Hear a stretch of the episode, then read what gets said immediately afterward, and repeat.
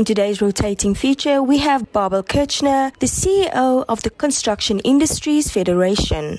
In terms of construction, the prerequisite of realizing these massive opportunities in the interest of the Namibian people is that there will be strategic and targeted efforts to maximize the Namibianization of our sector and that indeed foreign investors are willing to col- collaborate with our own contractors, whether we talk about infrastructure related projects in green hydrogen or renewable energy resources in the oil and gas um, sector or indeed the multiple opportunities in the mining sector.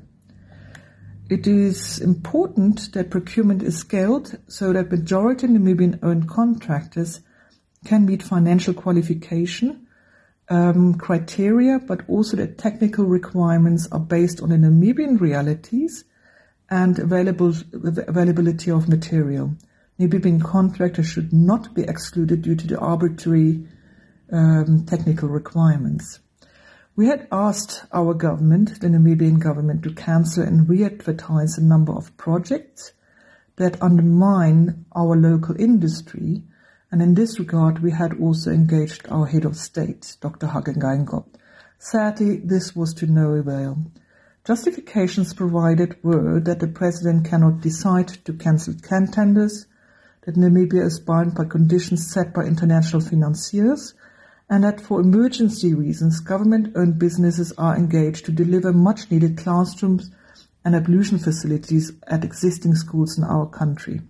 Currently, we're talking about at least five large-sized projects that automatically lead to the exclusion of local contractors.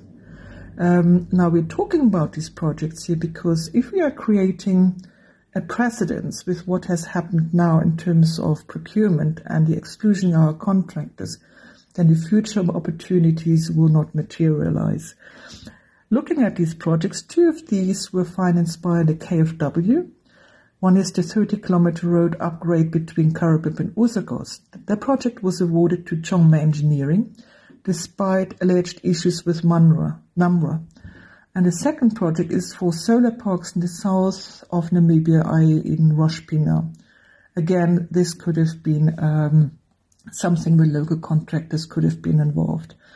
And also, despite the CIF having approached the African Development Bank in the beginning of the year so that they would understand the actual capacity of Namibian contractors.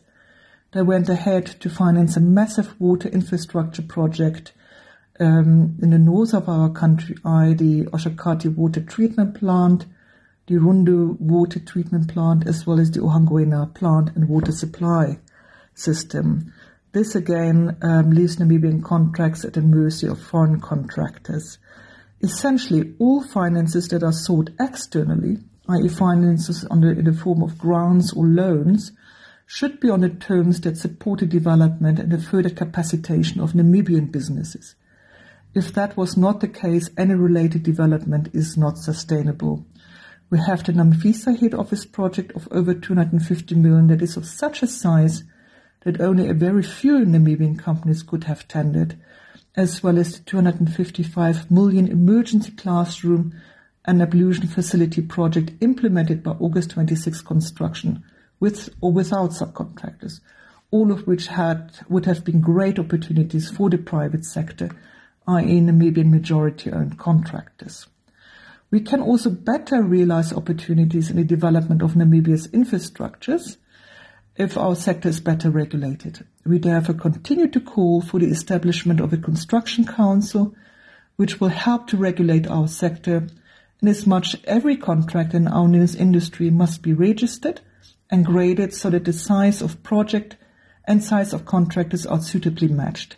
This will ensure quality workmanship and completion on time. We do not anticipate that government will cancel any of these five projects, as I had mentioned previously, as some are already in an advanced stage. However, we continue to raise awareness um, of the need to support our own contractors. We must indeed be very careful of the precedents that had been created here. First of all, the need of infrastructure must be well planned and should not require emergency procurement which would then justify, justify the exclusion of the private sector. We need to be careful if the private sector has to compete with the public sector for work.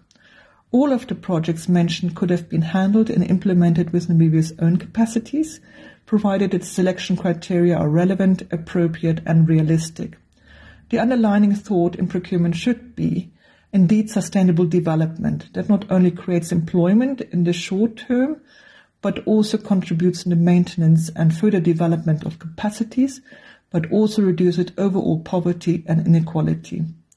Perhaps just in a nutshell, um, there are many, many opportunities for the construction sector, but we are really still asking for some major um, adjustment changes that would support our industry, and that would include the deliberate effort to engage majority Namibian contractors and all infrastructure and building projects, um, and that basically that projects will be sized accordingly. Um, and that government will play its part in creating an environment for decent work in the construction sector, i.e. ensuring that maximum employment opportunities are created for Namibian workers. And also we like to see that government supports the optimal development of the construction sector where there is space for every sized um, contractors. Majority Namibian owned SMEs, majority, majority Namibian owned mid-sized contractors, majority Namibian owned large sized contractors, and also then foreign contractors or non-majority Namibian owned contractors. So it's really a scale um, of contractors that we're looking at, or a spectrum.